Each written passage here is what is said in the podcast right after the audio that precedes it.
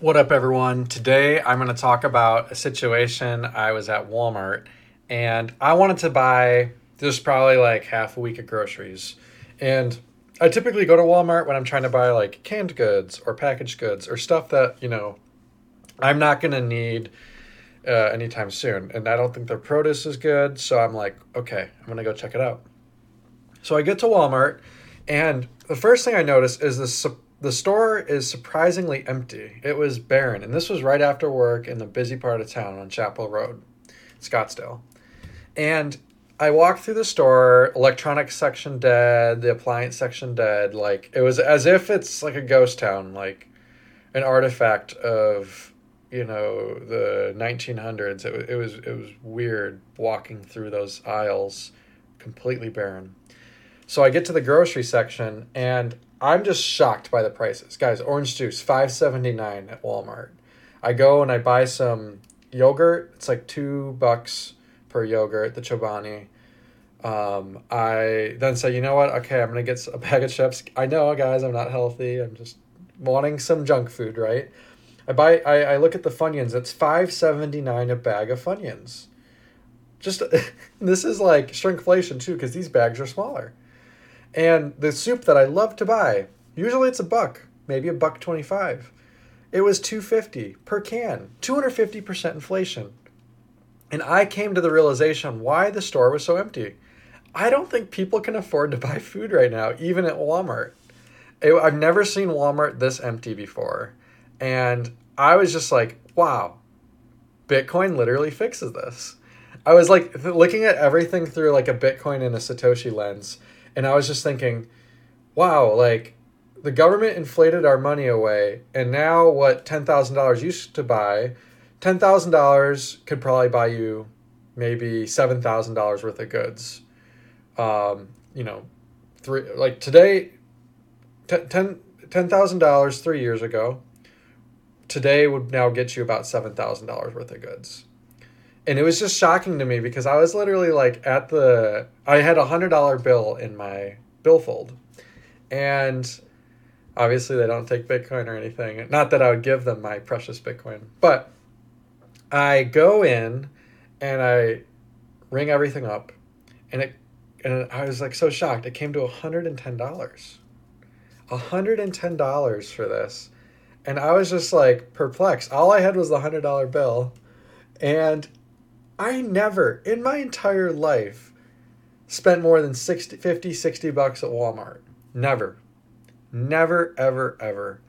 And today, I got the same amount of goods, even less goods, and I spent $110. And I just could not believe my eyes that we are living in a situation where you literally need $100 to buy a few items from Walmart now. Just think about a normal store like Safeway, Albertsons, Kroger, Fry's, any of these normal grocery stores. They're even more expensive than this. Walmart is the discount store. So I've come to realize that we're living in a period of a wage price spiral and of stagflation. We're seeing a time where prices are going up and up and up. I know wages are going up and up and up. But when comes the point when layoffs need to happen? And then if layoffs happen, how do you afford groceries? Because prices are so high. I'll tell you, I did collect unemployment and I did pay it back, but I collected unemployment for a couple months here in Arizona. The checks for unemployment per week, it's only like $250 a week, if that. So if you get $250 a week and you have a family, you're going to Walmart, you're like 50% of your money is literally going out the door with one grocery trip. Now, what if you had a bigger family than just me? I'm one person. You could probably spend $300, $400, $500.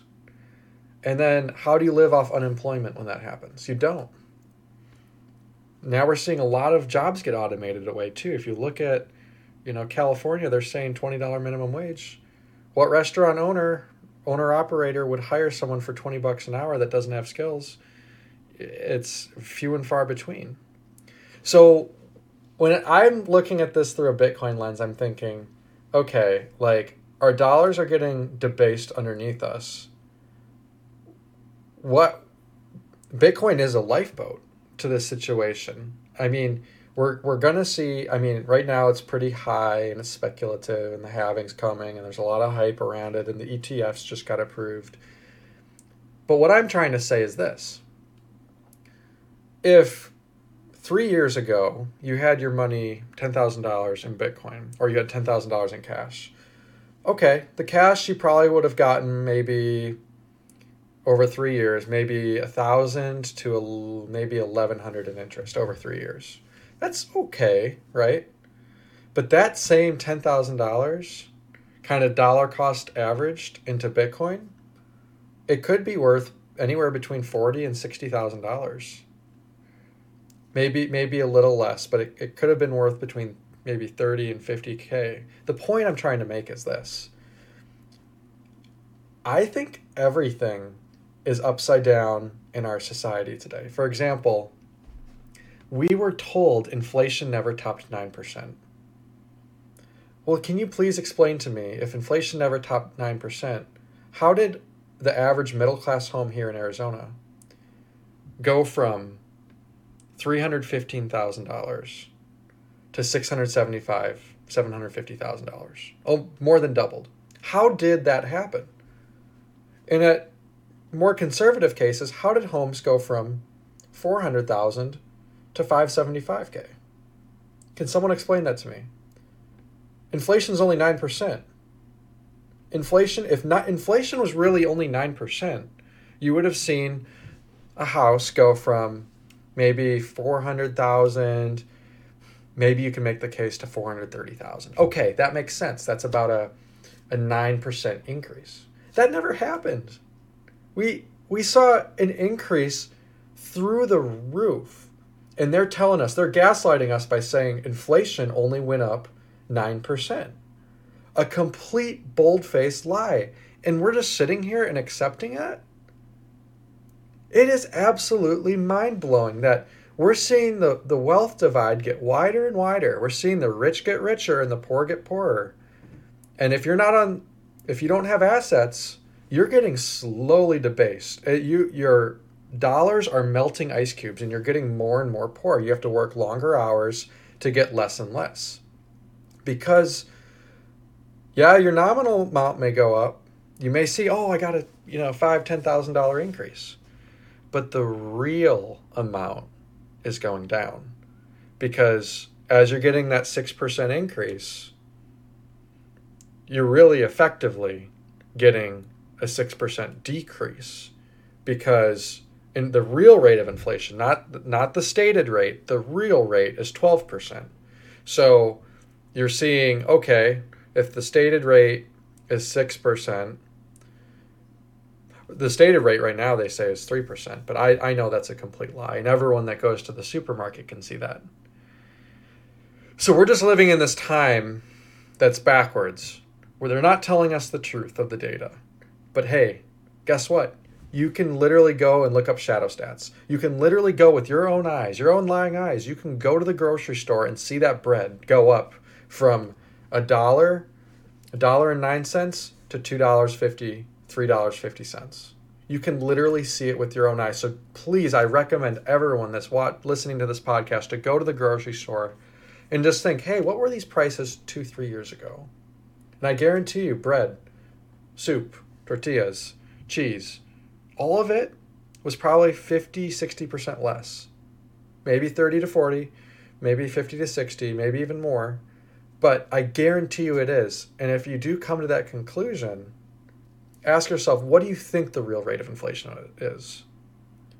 And also, think about this. How would you protect yourself in the future to hedge against this evil debasement that we're seeing? For me, I'm doing Bitcoin, but what about you guys? How are you guys trying to position yourself against this horrible inflation, this horrible stagflation we're going through right now? I'd be curious on your thoughts. Anyways, hopefully you guys are all doing really good. Hopefully you guys enjoyed this one, and I hope you guys all have a good, strong rest of your week.